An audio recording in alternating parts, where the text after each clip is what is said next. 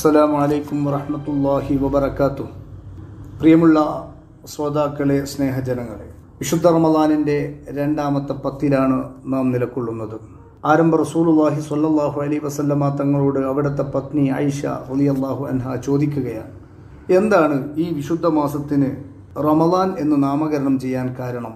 പുണ്യ റസൂൽ സല്ലാഹു അലൈഹി വസ്ലമ തങ്ങൾ പ്രതിവചിച്ചു അത്രേ. സത്യവിശ്വാസികളുടെ സർവ പാപങ്ങളും പടച്ചു തമ്പുരാൻ കരിച്ചു കളയുന്ന മാസമായതുകൊണ്ടാണ് അങ്ങനെ നാമകരണം ചെയ്തിരിക്കുന്നത്. റമിള സ്വായിമു ഈ മാസത്തിന്റെ പേര് അങ്ങനെ റമിള എന്നതിൽ നിന്ന് നിഷ്പന്നമായതാണ് എന്ന് ചില പണ്ഡിതന്മാർ പറഞ്ഞത് കാണാം. റമലാൻ മനുഷ്യന്റെ പാപങ്ങൾ കരിച്ചു കളയുന്നതിനാലാണത്. വിശുദ്ധ മാസത്തെ മൂന്നായി പകുത്തതിൽ രണ്ടാമത്തെ പത്ത് പാപമോചനത്തിനായി റിസർവ് ചെയ്തതായി നമുക്ക് കാണാൻ കഴിയും.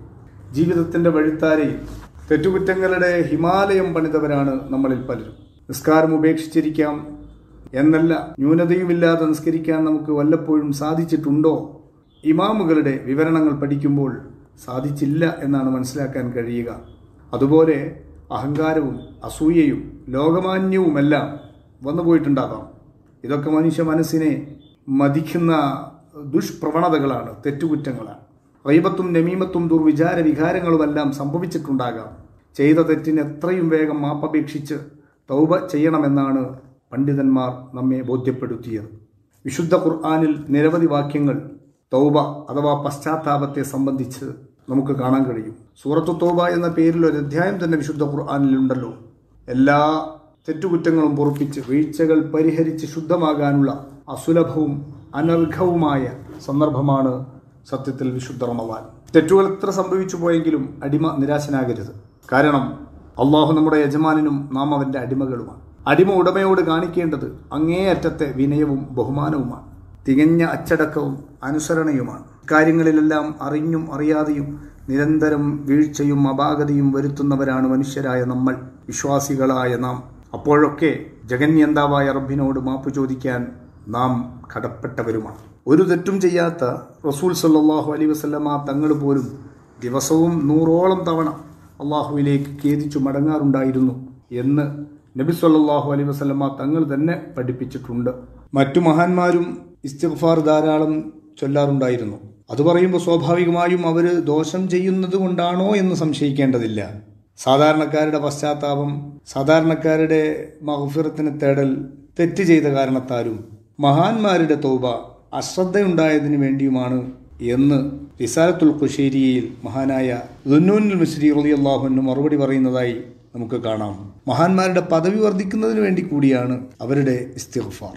ശുദ്ധ മനസ്സോടെ തികഞ്ഞ വിനയത്തോടെ അസ്തഗ്ഫിറുല്ലാഹൽ അലീം എന്ന് ചൊല്ലുന്നതിന് ഐഹികവും പാരിത്രികവുമായ വലിയ ഫലങ്ങളുണ്ട്. മുത്തനബി സല്ലല്ലാഹു അലൈഹി വസല്ലമ തങ്ങൾ പഠിപ്പിച്ച ഒരു ഹദീസ് കാണാം. മൻ ലസിമൽ ഇസ്തിഗ്ഫാർ ലഹു മിൻ കുല്ലി മഖ്റജ മിൻ കുല്ലി മിൻ യഹ്തസിബ്. അതിന്റെ സാരം ഇങ്ങനെ വായിക്കാം. പ്രയാസങ്ങളിൽ നിന്നും രക്ഷ കിട്ടുക ടെൻഷനുകൾ മാറിക്കിട്ടുക അവിചാരിത മാർഗത്തിലൂടെ ജീവിതോപാധികൾ ലഭിക്കുക എന്നിവയൊക്കെ നിറഞ്ഞ മനസ്സോടെ വിനയത്തോടെ ശുദ്ധ മനസ്ഥിതിയോടെ ഇസ്തിഗ്ഫാർ അഥവാ എന്ന് ചൊല്ലുന്നതിന് അള്ളാഹു നൽകുന്ന പ്രതിഫലമത്രേ. ഭൂമിയിൽ അള്ളാഹുവിന്റെ ശിക്ഷയിൽ നിന്ന് കാവൽ ലഭ്യമാകുന്ന രണ്ട് കാര്യങ്ങൾ ഉണ്ടായിരുന്നു അലി റബി അള്ളാഹുവിന് പറയുകയാണ്. അതിലൊന്ന് നമ്മിൽ നിന്ന് ഉയർത്തപ്പെട്ടിട്ടുണ്ട്. മറ്റേത് അവശേഷിക്കുന്നു. ഉയർത്തപ്പെട്ടത് മുത്തുനബി സല്ലാഹു അലൈഹി വസ്ലമ തങ്ങളാണ്. അവശേഷിക്കുന്നത് ഇസ്തിർഫാറുമാണ് അതുകൊണ്ട് അതിനെ നിങ്ങൾ മുറുകെ പിടിക്കുക. അതിന് ഉപോൽവലകമായി മഹാനായ അലി ഉൽക്കറമല്ലാഹു വജഹ വിശുദ്ധ ഖുർആൻ ഒരായത്ത് ഉദ്ധരിച്ചു.